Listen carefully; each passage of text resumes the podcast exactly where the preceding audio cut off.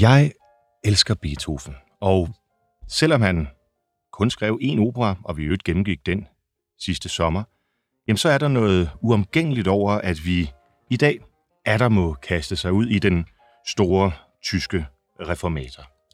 For et par uger siden havde jeg nemlig koncertpianisten Jesper René i studiet, som fyndigt omtalte Bachs voltempererede klavier som det gamle testamente. Og det leder jo unægteligt så tankerne hen på, kan vide, hvad så inden for musikken det nye testamente er. Og øh, Jesper René, øh, velkommen her tilbage i studiet. Mange tak for det. Vil du øh, svare på spørgsmålet? Jamen, det vil jeg gerne, fordi øhm, for godt halvanden hundrede år siden, der udtalte Hans von Bülow, at hvis das Wohltempererte klavier, altså dette klaverkatalog, dette klaverkompendium over forspil og fugaer i alle tonarter, var musikkens gamle testamente, så var Beethovens sonater det nye. Og det er præcis øh, det, vi hører her, eller en af dem. Beethoven skriver 32 klaversonater. Mm-hmm. I sig selv et monument i øh, musikhistorien, må man sige. Øh, du har spillet en hel del af dem. Ja. Øh, og skal, øh, ja, i dag spille Beethoven. Ja. Øh, og vi hører her hans 13. Øh, piano, eller klaversonate, øh, som jeg i hvert fald hæfter mig ved, har en lidt atypisk indledning. ja, altså man kan sige, det atypiske, det deler den med sin øh, tvilling. Mm-hmm. Der er udgivet to sonater under opus nummer 27. Ja. Så hvis folk vil hjem og øh, finde øh, musikken her, så er der altså Beethovens 13. sonate, der deler opus nummer med den, øh, til forskel fra denne her, øh, ubeskriveligt kendte Måneskensonate. Ja, og den og, kommer vi også til at høre lidt af senere, men netop fordi, den tror jeg, at de fleste vil kunne genkende, så ja. synes jeg, det var sjovt ja. at, øh, og, og, og indlede med, med 13'eren. Ja, man kunne, man kunne jo få den tanke, at øh, fordi Måneskinsonaten øh, fik sin titel efter øh, Beethovens død, det er altså ikke Beethoven, der har noget med måneskinnet at gøre, um, at den sonate så blev så meget desto mere kendt end denne her, som ikke har nogen titel, og derfor næsten ingen øh, kender. Det, altså, det er i hvert fald en nærliggende tanke. Det kunne også være, altså Måneskinsonaten er jo i hvert fald i sin indledende øh, sats meget elementær. Ja. Nærmest baksk i sådan sin opbygning. Ja, det kan man tonika, sige. Ja. dominant, ja. subdominant, subparallel, ja. tilbage til tonika. Ja. Øhm, hvor det, vi oplever her, jo øh, nærmest virker, nu siger jeg rodet, det er det selvfølgelig ikke, mm. men øh, indleder med en, med en fantasi, hvor det er svært sådan lige at få øje på, hvor er hovedtemaet, hvor er sidetemaet, ja. hvor skal vi hen? Ja, altså det, den har, øh, det som jeg nævnte før, det den har til fælles med den kendte Måneskin-sonat, det er, at øh, Beethoven kalder begge sonaterne for en sonate som en fantasi. Og øh, mens man kan spille Måneskin-sonatens tre satser øh, adskilt, så giver det kun dårligt mening at gøre det med øh, dens tvillingssøster her, mm-hmm. øh, mhm. nummer 13, i S-dur. Fordi de øh, fire satser, som den indeholder, der beder øh, Beethoven øh, klaverspilleren om at øh, spille satserne, det der hedder attacca, det vil sige lige efter hinanden, okay. uden ophold. Okay. Så de skal netop forstås som en, øh, som en langstrakt øh, fantasi, Aha. hvor også noget af det tematiske materiale, altså melodierne, fra, fra først i sonaten kommer igen senere. Ja, det giver jo ikke meget mening i den anden, fordi der er karakteren helt forskellig mellem satserne. Ja. Nu lægger vi til grund, at lytteren kender Måneskin-sonaten. Men vi hører lidt af den øh, senere. Ja. Men lad os dvæle ved øh, 13'eren her, altså tvillingesøsteren, og tale lidt om sonatesatsformen. Altså, det er jo noget, der opstår i Wienerklassikken, mm. og får sin sådan stringente form med Haydn og, ja. Mozart. Mm. Men det her forekommer mig at være meget langt derfra. Alligevel så kaldes det en sonate. Ja. Ja, det er et meget godt spørgsmål. Jeg er indledt med at kalde Beethoven reformatoren. Ja. Tror du, det her det er en del af hans reform? Altså, det er den første sonate, hvor han giver øh, sidste satsen så stor en vægt, både indholdsmæssigt, men også øh, tematisk. Mm-hmm. Jeg vil gerne lige vende tilbage til, til den her Hans von Bülow, Ja, gerne. som vi jo skylder, at vi alle sammen går rundt og betragter Beethovens 32 sonater som musikhistoriens nye testamente. En mente, altså af Vultemperatus af det gamle. Ja, ja. Um, selv samme Hans von Bülow, der var pianist og dirigent, og på et tidspunkt også svigersøn til komponisten Franz Liszt. Nå. Som, altså Franz Liszt var en af de første, der efter Beethovens død jo rent faktisk spillede de sidste monumentale sonater. Hans von Bülow, han, øhm, han var selvfølgelig også en stor øh, beundrer af Beethoven, men han skulle alligevel have sagt, at øh, han skulle have sagt noget med, at øh, indledningen til denne her øh, sonate, med denne her øh, vekselvirkning mellem, nu bruger du selv musikudtrykkene, Ja. tonika og dominant. Ja. Altså, tonika, det er den tonart, hvor i stykket står. Og dominant akkorden, dominant klangen, er altså den klang eller akkord, som musikken kan veksle hen imod, Ja. for derved at blive ledt tilbage til sit udgangspunkt, Præcis. altså tonika. Og der mente han von Bülow, at denne her sonate, den var så simpel, at den ikke var Beethoven værdig. Nå, er det rigtigt? Jeg synes, det er en utrolig god sonate, som ville være meget mere kendt, hvis den havde fået et øh, kaldnavn. Det, det er tænkeligt, at det er navnet, der, der gør forskellen. Altså, jeg synes, den virker så ekspressiv i sine temperamenter. Ja. Og det er det, der gør den, adskiller den fra for eksempel Måneskinssonaten. Fordi i Måneskinssonaten, der er den nemt at genkende øh, kromatikken eller rytmen og øh, den måde, akkorden folder sig ud på. Hvor det er, i mine ører i hvert fald, temperamentsforskellene imellem de her satser, som gør den interessant. Ja, den er jo decideret øh, lunefuld, altså Ja. ja. specielt i øh, første satsen, som får de her pludselige øh, udbrud. Vi hører lige nu øh, Maurizis øh, Polinis øh, indspilning. Mm. Og du, Jesper Randi, skal måske spille det her i aften? Eller hvordan er det? Uh, ja, altså det er sådan, at øh, jeg har frie hænder, og er så heldig, at jeg har øh, adskillige øh, Beethoven-sonater kan vælge fra. Ja. Men jeg har lovet øh, arrangøren til den her indvielseskoncert af et nyt øh, koncertfly, at jeg vil spille Bach, Beethoven og Brahms. Fordi nu har vi talt om øh, Bach og, og Beethoven som det gamle og, og det nye testamente. Men man nævner jo også Brahms, men i forbindelse med, at man siger de tre store B'er, Ja. Um, jeg, jeg glemmer aldrig en gang, jeg var inviteret i, øh, i en øh, radiokanal, der havde et, øh, et navn, der, der, der lød meget som den radio, jeg sidder i nu. Det var meget Um, diplomatisk. Um, og det skulle handle om tysk kultur. Mhm. Og jeg tænkte, hvad søren, hvordan rammer man, hvordan rammer man ind, hvad, hvad tysk kultur har betydet for, øh, for menneskeheden, eller for så vidt bare øh, for mig.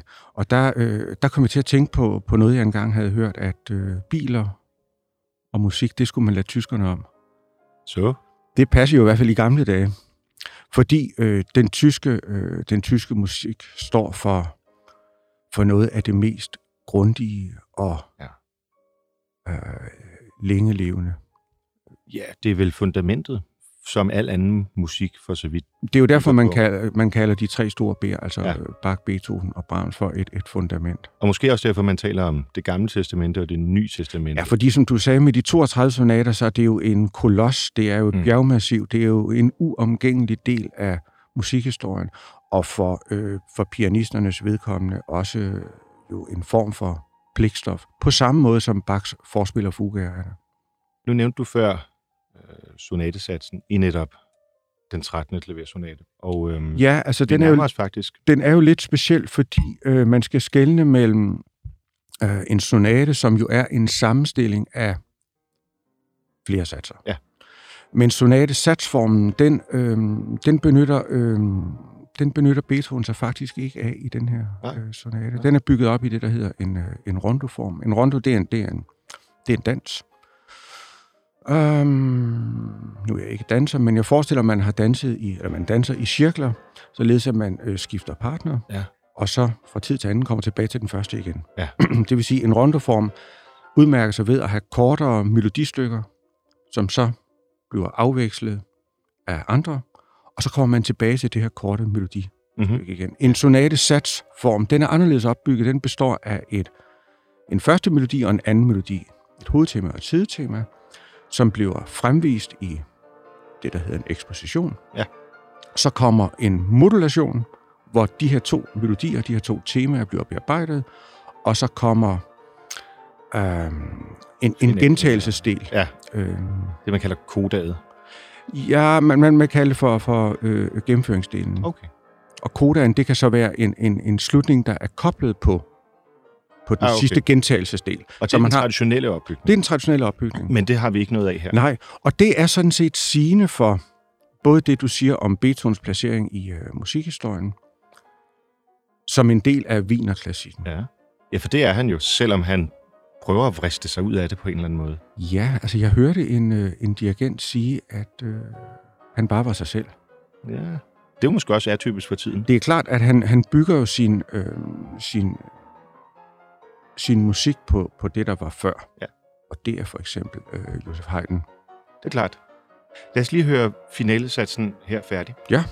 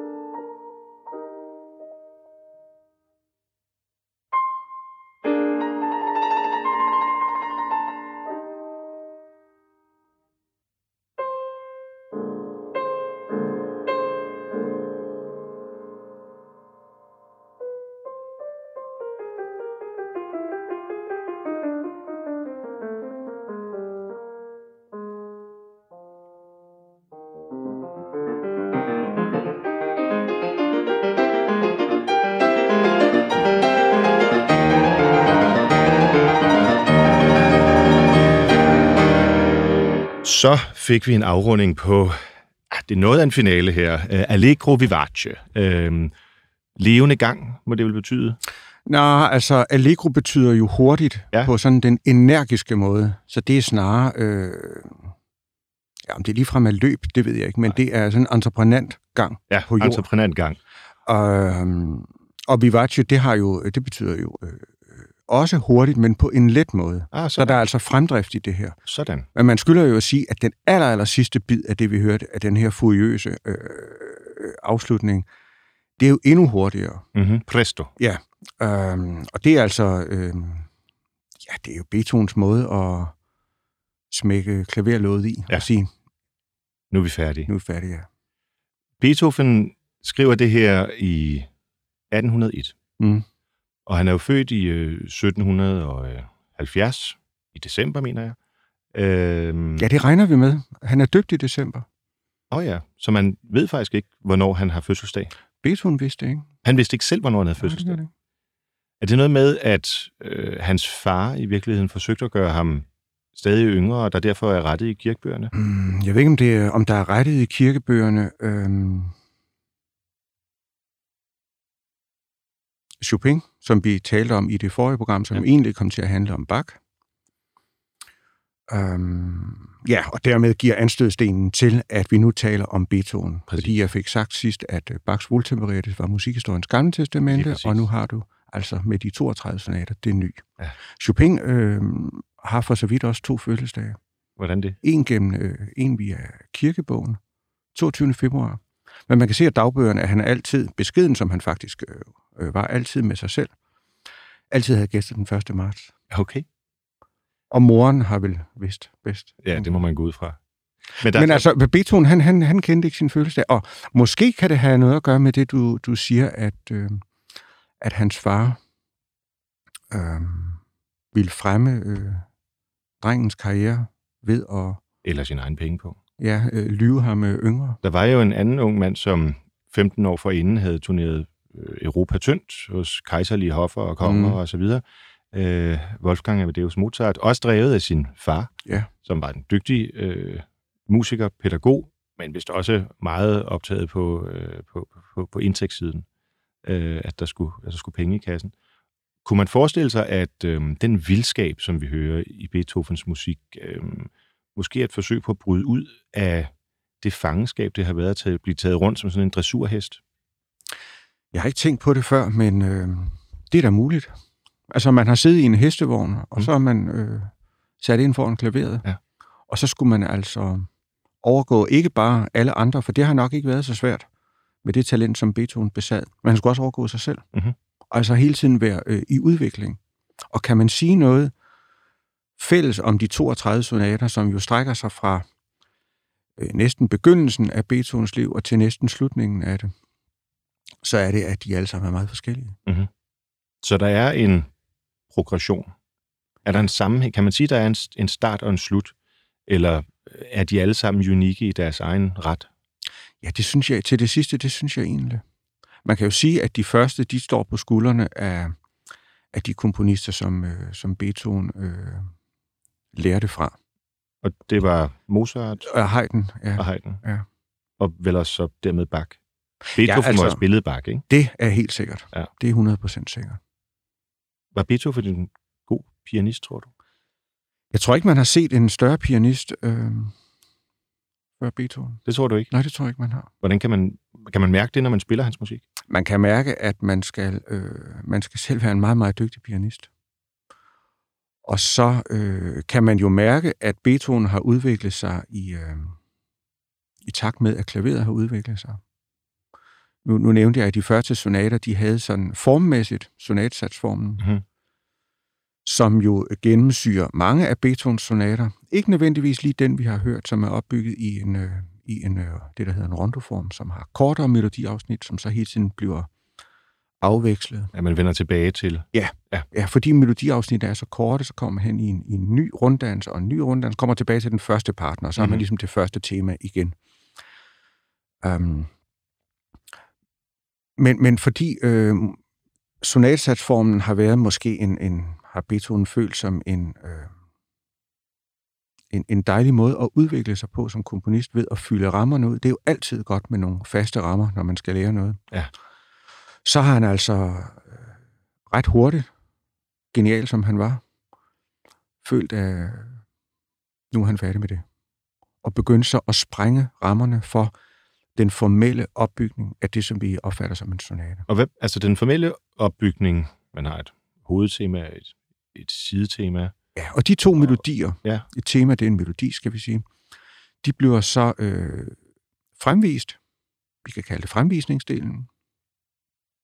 Mange gange så bliver den del gentaget i sonaten. Hvorfor gør den det? For at slå det fast, tænker Mhm. jeg. Ja. Så man Så lærer melodierne ligesom godt er, at kende. er med på, hvad vi Ja. arbejder med. Og så kommer det, der hedder forandringsdelen, hvor melodierne bliver moduleret til andre tonarter, oftest beslægtede tonarter, så man bliver inden for tonartens muligheder. Mhm. Og så kommer en gentagelsesdel, hvor man vender tilbage til den første del.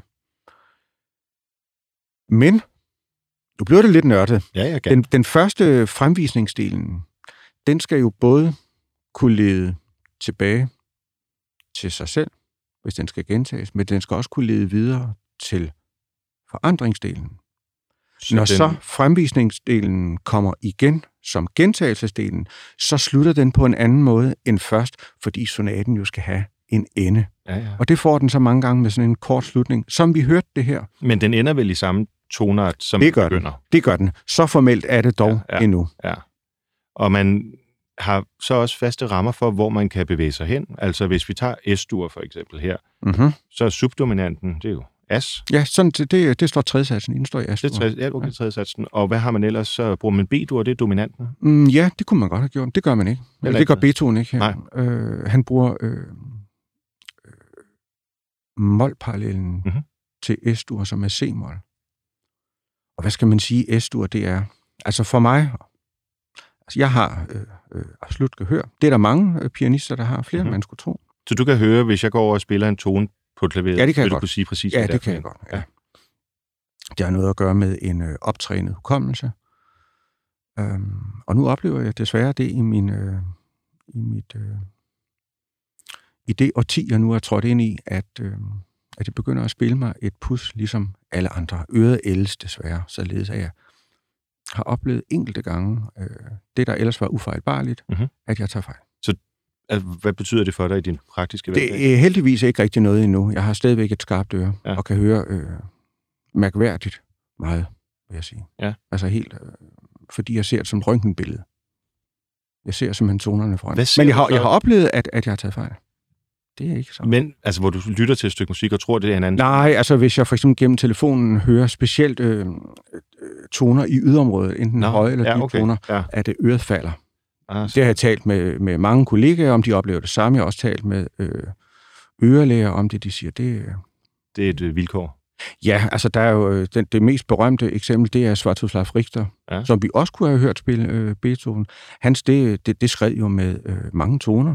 Og hvad, hvad betyder det for en pianist? Mm, ja, det, det, det ved Kan man, kan man abstrahere fra det? Altså, jeg tror ikke, Richter kunne. Han øh, måtte spille efter noder. Han kunne ikke huske det længere? Eller han kunne ikke associere det? Nej, jeg tror, det var det. Ja. Jeg tror, det var det. Beethoven blev jo også døv, og man taler den dag i dag stadig om, hvad det var, der forårsagede det. Det er ikke lang tid siden, man lavede en øh, DNA-analyse på en hårlok øh. Mm. nede i, i Wien. Øh, men man kan simpelthen ikke komme frem til, øh, hvad det er for en lidelse, han har, han har haft. Det er af og til, når jeg hører både sonaterne, men også symfonierne, strygerkvartetterne, altså alt det, hvor der er en progression i virkeligheden, det er om ikke, hvis man skal sige det med et moderne udtryk, han fik vendt det til noget positivt. Altså den isolation, den, ja. den modstand til omverdenen, om ikke den i virkeligheden endte med at blive, selvfølgelig med frygtelige konsekvenser for hans socialliv osv., men alligevel blive det, han skrev op imod. Jo, det er klogt sagt. Øh, Jeg synes, man... Det er jo ikke op i tiden og, øhm, og øh, stille, øh, stille sådan nogle øh, håndgribelige øh, krav til fordybelse. Men det kræver den her musik altså. Ja. Uden den her øh, fordybelse, det ved du selv, du har selv spillet satser fra, fra Beethovens øh, sonater. Uden øh, en indsats og fordybelse, der går det ikke. Det, som er vildt, synes jeg, når man... Altså, jeg har for eksempel leget, vil jeg sige, fordi det er jo det, når man er total amatør, men leget med Patetik, Ja, den 8. Øh, sonate, som øh, har en første sats i, som jeg lige husker det, i, øh, i C-mol, i C-mol, ja. så igen Astur i, øh, i anden satsen, Ja. som er sådan meget egal og lækker. Ja, det er jo utrolig god sats. Altså. Øhm, hvor på den ene side, hvis man sidder og kigger på noderne, så virker det meget systematisk, meget enkelt, nærmest sådan baksk. Altså det er sådan kromatiske øh, forandringer i bassen, og det hele ser enkelt ud. Men når man så begynder at spille det, så er det svært at få ind i hænderne.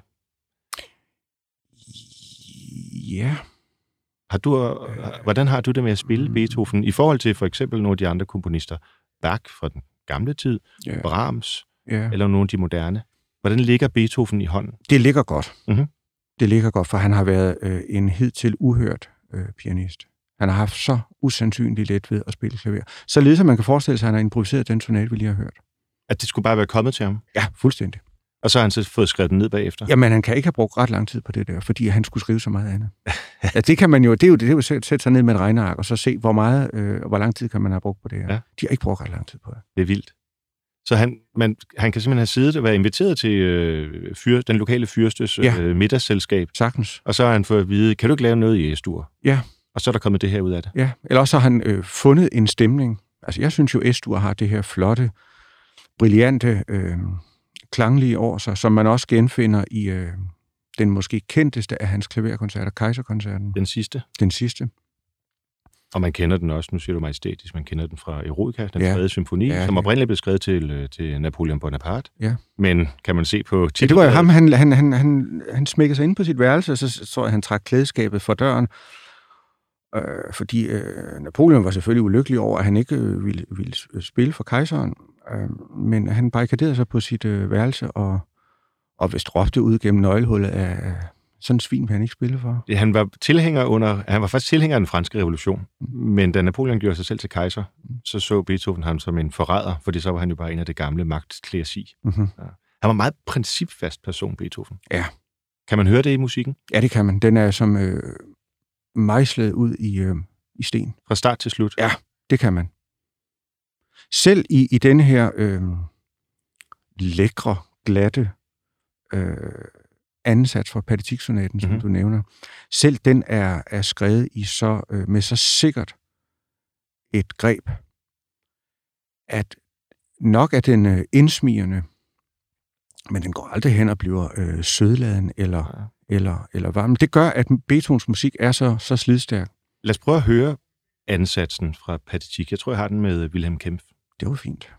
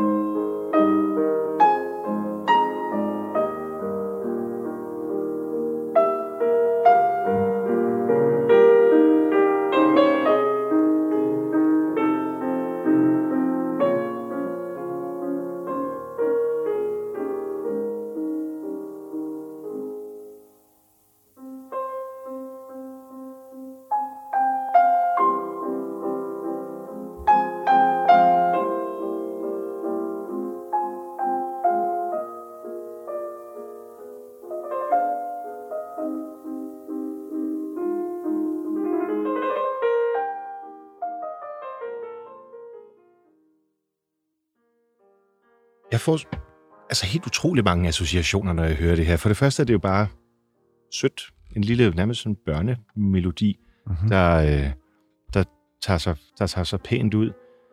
Men der er alligevel så mange, synes jeg, følelser i musikken, at man kommer til at tænke i små sekunder, så tænker man på Mozart, så tænker man på Debussy. Altså for mig øh, er det her sådan helt taget ud, isoleret af tid og rum. Jeg ved ikke, hvordan du oplever det. Altså, det er, jo det, det er jo det, musik kan. Og øhm, hvad er det, musik kan? Ja, musik kan være musik. Mm. Musik er en, øh, en, en absolut ting. Men kan man sige det så firkantet? Fordi ja, sådan er det hos Beethoven.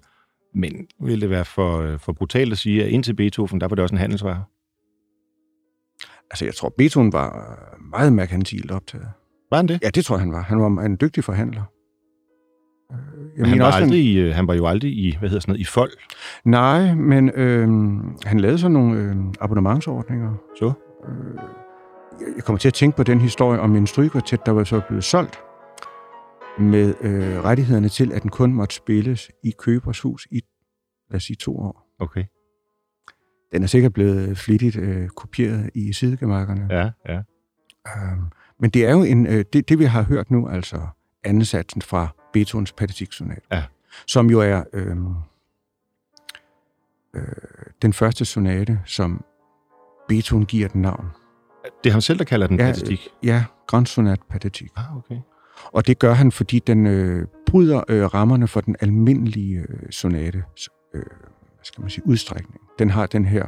Før anden satsen hører man selvfølgelig den lange, C-mol. Ja, C-mol øh, øh, ouverture, altså den har på selve øh, sonatesatsformen, har den koblet sådan en slags øh, indledning, som begynder med et ordentligt øh, drøn, hvor man kan Ja. høre hele klaveret stå og, og ryste.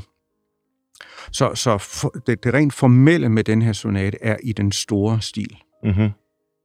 Og det skal jeg lige forstå, altså hvordan bryder patetik her med det, der var før? Det vil sige, det er hans 8. øh, klaversonate, Mm. så den adskiller sig også fra den 7. og de foregående? Ja, fordi den har den der langsomme introduktion, Ja. som ligesom er en ouverture, hvor, hvor, hvor, hvor orkestret spiller. Og så går tæppet fra, og så hører man altså det første, øh, altså hovedtemaet. Og det er i virkeligheden så ansatsen? Nej, det er det ikke. Det er stadigvæk i første Ah, okay, sats. på den måde, ja. Fint. Og i første satsen kommer så de her langsomme mellemspil som en mindelse om øh, indledningen. Ja. Så altså, Pathetique-sonaten er en, en stort anlagt sonate, hvor anden satsen så er, jo, som du siger, på mange måder konventionel. Og jeg kan ikke undgå at høre, øhm, øh, derfor nævnte jeg historien med abonnementet på, på sådan en strygekvartet, Ja. at det er en strygekvartet sats det her, hvor du har melodien liggende i, i første violinen, og så nedenunder har du akkompagnementet. Så det her kunne nærmest have været spillet for strygerkvartet. Ja, det vil det kunne. Ja, fuldstændig. Øhm, når vi taler Beethoven, øhm, og især de øh, måske øh, unge år, øh, her har han jo kunne høre. Øhm, er det så noget, der kan være improviseret? Altså, hvor han har siddet ved en koncertlejlighed eller, eller noget. Tror du, det her det vil være kommet til ham sådan nærmest bare ud af, af det blå ovenfra?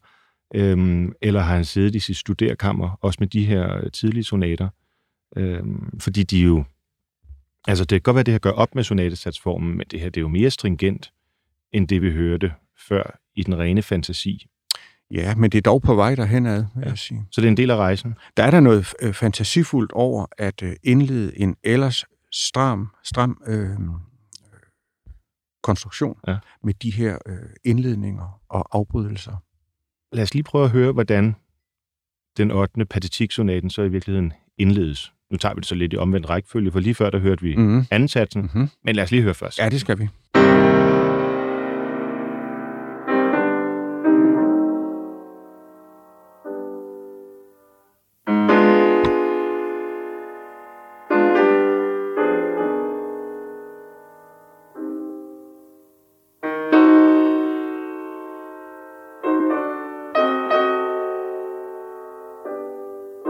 Og det er det her, du kalder ouverturen. Ja, det er indledningen til øh, Beethovens Pathetique-sonate.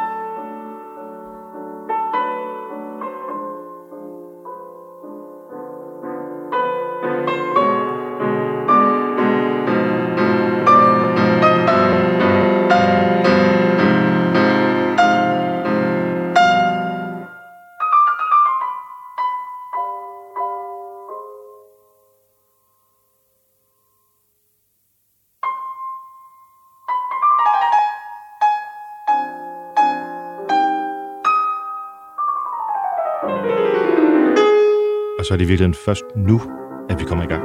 Ja.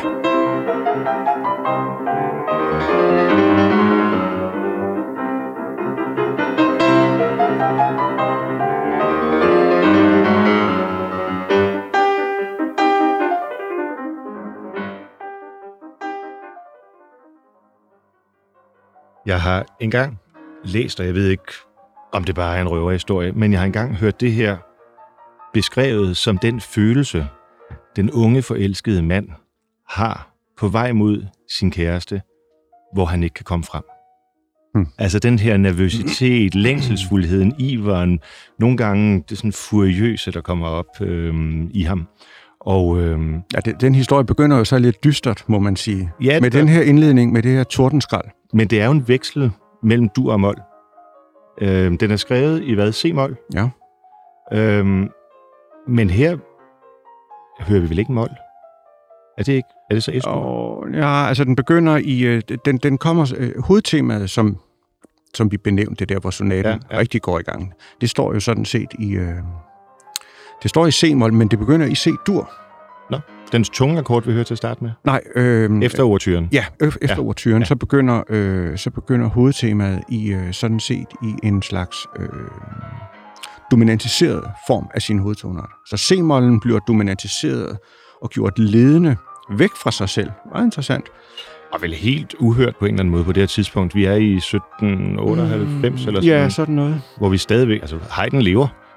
vi, Ja, Altså, at man, kan man overhovedet tage en, en mol og en dur, altså på den måde over for hinanden? Normalt vil man jo sige, at hvis du har en C-mol, så er det A-dur, som er parallel, eller nej, så er det S-dur, der er parallellen. Øhm, eller så må du tage en dominant, eller, eller man kan vel ikke tage C-dur og C-mol sådan op mod hinanden? ja til synlædende virker det jo Ja, det virker utroligt godt. Ja, det gør det, for man mærker det der, at nu kommer man altså endelig fra land, Ja. ja. efter man har stået stille i den der lange, opmærksomhedskrævende øh, overture eller, eller indledning til, til sonaten. Hvad vil du sætte af ord på tonarten C-dur? Hmm. Det er jo sådan, at øh, paralleltonarter, C-mol og S-dur, Ja. de benytter sig af de samme tangenter. Som Og vi derved har de før. jo en, en masse DNA til fælles. Det er klart. Så det kejserlige, vi talte om før ved S-dur, genfinder man så også i C-mol. Ja, i en, i en mørkere, øh, mere kælderagtig øh, og mere alvorlig øh, udgave. Knap så festlig. C-dur øh, kontra C-mol. Ja, hvad deler de så? Ja, de deler jo grundtonen, Ja, men jo ikke skalatoner. nej. Så det vil sige, at øh, de afledte harmonier bliver nogle andre. C-dur er vel, nu tillader jeg mig at sige, som amatør, en tungere tonart end En- for eksempel S-dur. Altså hvis jeg, skal- hvis jeg lytter til en ren C-dur eller musik i C-dur, så tænker jeg umiddelbart, at det er noget, der har lidt, det er lidt langsommere, lidt mørkere, lidt mere fortættet end S-dur, som jeg vil beskrive som netop vivace, sprudlende. Nu tror jeg, vi er inde på det sådan mere subjektive. Helt klart. For jeg har en, øh, jeg har en anden opfattelse. Er det rigtigt? Ja. Hvad vil du sige til C-dur? Altså C-dur har jo det her øh, også visuelt lyse over sig. Fordi der er Fordi- ingen, øh, Fordi der er ingen hævet tangenter. Nej, så, nej. så hvis selvom man ikke kan spille klaver, så kan man, så kan man tage sine, sine lange fingre, og så vende hånden om, og så lave sådan en lang køretur hen Ja. ja. over alle de hvide tangenter på klaveret. Og så får man sådan set C-dur-skalaen. Ja. Eller A-mol. Eller A-mol. De Som- to er jo øh, paralleller. ja. Præcis. De, de, de deler DNA. Men du oplever en lys klang i C-dur? Ja, en lysere klang. Selvfølgelig en C-mol, det siger sig selv. Det er klart. Men hvis vi prøver at tale om farven på tonarterne, fordi det talte vi om før, var givetvis noget Beethoven. At det er ikke en tilfældighed, de ting, han skriver i S-dur, Nej, nej, han det er helt sikkert. Det er helt sikkert. Det er det ikke for nogen komponister. Hvad for, nogle, hvad for nogle tonarter vil du pege ud som de mest sådan signifikante? Dem, der har den klareste, øh, hvad kan man sige, identitet? Jamen, der tror jeg så, man er nødt til at erkende, at alle tonarter har deres identitet. Ja. Ja, altså det, det første program, jeg var så heldig at deltage i, handlede jo om, om Bach. Nu handler det om Beethoven. Så kunne det handle om Brahms. Man kunne også fortsætte længere op i... Er det den samme identitet Ja, det er det. mellem komponister? Ja, det er det. Ja. Det, det er, der er et, øh, et slægtskab der. Så det var, det var øh, stof til en, øh, en afhandling. Ja. at kunne påvise, hvordan øh, komponisterne har stået på skuldrene af hverandre. Ikke bare med den måde, de skriver på, men også i de tonarter, de føler sig inspireret til at skrive i. C-mol er jo for eksempel Skæbnesymfonien, Mm-hmm. som jo også har noget sådan kejserligt graciøst over sig. Mm-hmm. Jeg har aldrig tænkt over valget af tonarter. Så det her, det kunne aldrig have været skrevet i D-mol, for eksempel. Så havde det ikke haft den samme karakter. Nej, det havde det ikke. Ja. Skriabin, hvis vi bevæger os helt op i næsten øh, vores egen tid. Ja, jeg kommer til at tænke på, på, på den gamle verden, fordi øh, jeg kendte en dame, Elisabeth Klein. Hun var elev af den fjerde store B'er. Ja, Brahms. Øh, Bartok. Nå, Dog. Bartok. Dog. Fjerde, Dog. undskyld. Ja. Så, så, så gammel var hun dog ikke. Hun, men hun var født øh, i, i, i den gamle verden i 11 Ja. under tronfølgeren og havde øh, oplevet det sidste af, af Første Verdenskrig. Okay. Og hun var altså elev af... Bella Bartok. Ja, og, og, Ungarsk. øh, Ja. ja. men, men spillede kun musik Bach Nå, hos ham okay, ja. i de år, hun gik hos ham. Men hun, hun øh, stoppede simpelthen med at spille det klassiske repertoire. Det, som man jo kan sige, at jeg er eksponent for. Ja. Jeg har aldrig været sådan særlig øh, vågelysten, hvad angår og, og tilegne mig øh, randrepertoireet. Jeg har altid spillet Det, du kalder Bella standardværker. Bartok for randrepertoire? Det, desværre vil jeg jo nok det. Men det er nok, fordi jeg er så øh, gammeldags og anachronistisk. Men øh, hun stoppede med at spille alt andet end den helt ny musik. Mm-hmm. fordi hun mente, hun kunne gøre en større forskel ved at give en masse musik deres første, og som hun sagde, måske også eneste opførelse. Uh, hun stoppede, fordi hun øh, skulle spille Beethovens Pathetique-sonate Nå. tre eller fire gange på en uge. Den, som vi lige har Den hørt vi lige har hørt. Det synes hun simpelthen, øh, det var der ikke, øh, det var ikke nogen fremtid i. Er det rigtigt? Det var der, det var der, ikke, det var der ikke nogen mening i. At blive ved med øh, som øh, museumskustode og, Og gå, og, det og samme. gå og støve de samme øh, figurer af. Det er da jo, det, det er utroligt. Ja, det forstår jeg heller ikke. Altså, Jeg har da man- også spillet den sonate både tre og fire gange på en uge, og jeg er Ja. aldrig blevet træt af den. Og jeg tænker, der er jo mange af øh, andre store øh, pianister, som også øh, spiller Beethovens sonater ind igen og igen og igen. Ja, det er nemlig rigtigt. Altså nu hørte vi Wilhelm Kempf øh, Ja. lige før i Pathetik. Mm-hmm. Jeg tror, han har lavet, er det tre indspilninger af Beethovens 32 øh, sonater? Jeg ved det faktisk ikke. Men i hvert fald, det er almindeligt. Øhm, og man har vel også igennem livet en forandring i udtryk Det er og i klart. forståelse Ja, af det er ens klart. egen livssituation. Ja, det er klart. Det er sjovt, for altså jeg, som jeg sagde til indledningen, jeg synes, Beethoven er en af de komponister, som giver lytteren allermest. Ja, det er jeg enig med dig i. Og nu indledte vi jo med at høre fantasien den 13. Mm-hmm. Øhm, og den hænger jo sammen i sit opusnummer, som du sagde til en indledning, øh, Jesper René, opus 27, med den meget kendte Måneskin-sonaten. Ja. Nu har vi 10 minutter tilbage, så lad os lige lytte lidt til, øh, til så nummer to i opus, 17, øh, opus 27. Ja, lad os gøre det.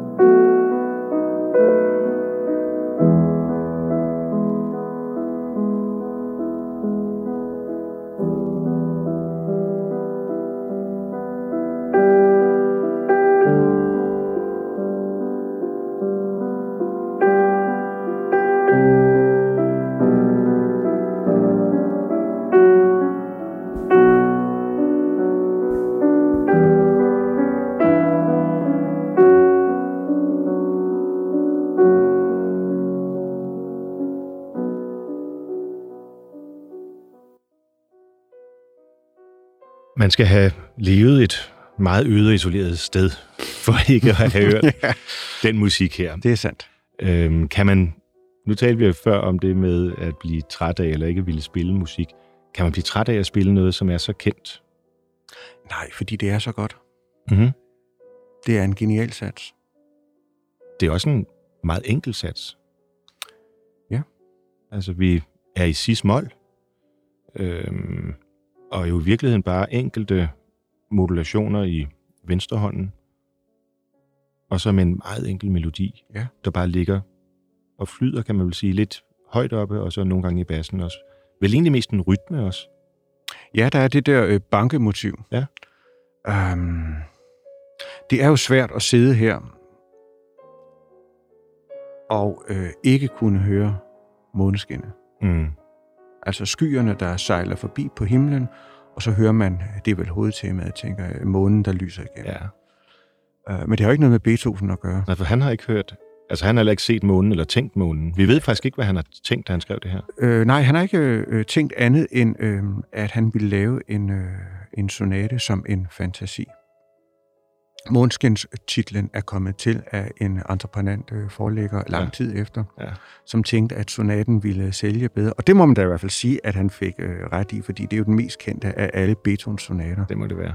Hvorimod dens øh, tvillingssøster, Estur-sonaten fra samme opusnummer, hører man aldrig. Nej, det var dem, vi indledte med. Ja, Øhm, når man spiller Måneskins øh, sonaten her, så er der, kan der jo være mange forventninger i publikum, tænker jeg, fordi ja. det er så, øh, Ja. Så, så kendt et stykke musik. Ja. Hvordan håndterer man det? Ja, altså først må man jo gøre op med sig selv, om man vil øh, prøve at forstå Beethovens anvisninger, fordi de er kryptiske. Okay, Undtagelsesvis er de kryptiske. hvad vil det sige? Jamen, det vil sige, at han giver nogle anvisninger til, hvordan man skal øh, bruge pedalen. Først skal man gøre sig klar, at Beethoven havde et andet instrument end, end det moderne koncertfly. Men, men han havde et klaver. Vi er ude af cembalos tid, ikke? Ja, det er vi. Så, så det med at have en pedal, der kan forlænge tonerne, Præcis. gør det et galt og glidende, Ja, det har han kendt til. og lade tonerne klinge sammen, også ja. Efter man har sluppet tonerne. Ja. Og det er altså her, øh, polemikken opstår. Fordi der er, der er nogle, der mener, at det skal spilles med øh, pedalen så meget i bund, uden skift, at de her øh, afløsende akkorder og harmonier, klange, at de flyder sammen. Okay. Så kan man jo ikke høre. Det er jo ligesom at synge i et, i et kirkerum, hvor der er alt for meget ekko. Ja, eller, i- eller i svømmehallen. Ja, præcis. Så der er, men der er en dyst iblandt øh, fortolkere. Der er i hvert fald, øh, der, man skal i hvert fald tage stilling til, hvad man vil gøre. Altså folk vil jo tro, man har fået en, øh, en, en defekt, hvis man spiller den her sonat, som alle jo har et forhold til og kender, Ja. hvis man spiller den med pedalen i bund. Ja. Fordi så vil alle de her... Øh, Det var for at dække over en fejl, tænker man. Det er, fordi han ikke rigtig kan den. ja, måske, ja, måske, og alligevel fortsætter. Ja, Men, men der er vel også... Men du har klart, der er en forventning til, hvor hurtigt... Øh, Ja. Det vil være let for folk at sige, du spiller den langsomt, du spiller den hurtigt. Ja. Ja, og øh, om lidt så kommer vi jo ind i, øh, i anden satsen, som har sådan en let dansende Ja. øh, karakter, hvor den tror jeg står i allegro, eller den står i allegro, ikke? Øh, Nej, allegretto. allegretto. Ja, som er sådan en Lidt- lille, lille, lidt lettere allegro. Ja, øhm, men hvor, når jeg hører til indspilninger, jo, der er en, altså, der er en meget stor variation af, hvad man så forstår ved allegretto. Ja. Jeg kan ikke huske, om det var Schumann eller Liszt, der udtalte øh, om den sonate, at midtersatsen, den korte, der står i dur, Ja. sagde jo, at sonaten står i cismol. Det gør første og tredje sats. Den der meget voldsomme og furiøse sidste sats, de står i cismol. Men midtersatsen, den korte, den står i øh, øh, ikke i cis-dur, fordi det vil have givet mange krydser, men i Ja. des-dur. Det lyder ens på klaveret, om man Ja, spiller ja. ja. cis-dur eller, eller des-dur. Og det, det sagde, jeg kan altså ikke huske, om det var, var øh, Liszt eller Schumann, de sagde, at det var som en blomst mellem to afgrunde. Altså de, den her, selvom vi alle sammen sidder og hører måneskin, så kan man også høre den tragik, der er i Beethovens mm. musik. Mm. Og den genfinder man også i tredje satsen, hvor så den korte midtersats er den her blomst, der står mellem de to afgrunde Ja. og blomster. Så her bruger han i virkeligheden det samme trick, som vi hørte i Patetik, at han tager dur og mol Ja, i den samme Ja, tonart. det er rigtigt. Fuldstændig rigtigt. Og på den måde adskiller sonaten sig endnu en gang Ja. ja. fra den gængse øh, form. Hvor bevæger... Nu hører vi så her uh, allegrettoen, Mm-hmm. som er sådan nynnende let, Mhm. mm-hmm. let gang i en blom, blomsterbank. Ja, ja. Øhm, hvor bevæger Beethoven sig så hen herfra? Vi er i starten af det øh, 1900, de første år, 1802, tror jeg. Du har jo også spillet, Jesper René, de sene klaversonater. Mm. Har de samme karakter, som man for eksempel taler om med strygerkvartetterne, altså at det bliver mere og mere nørklet, Ja. nærmest øh, Ja, det gør det. tilgængeligt? Ja, det gør det. Hvordan er det at spille? Øhm, altså en god forudsætning for at spille de sidste, det er selvfølgelig at have spillet dem, der var før. Okay. Så det er da... Så man træner, eller man lærer sig ind i Beethovens hænder, så ja, at sige? ja, men også hele hans øh, tankesætter-univers. Ja. Det er altid godt at spille mange værker af den samme komponist. Ja. Hvordan slutter musikkens nye testamente, så hvis vi kommer helt op i de sidste? Mm, Den slutter vel helt op i himlen, tænker jeg. Det gør det. Hvad, hvad det så end er. Altså, det er helt øh, stratosfæriske.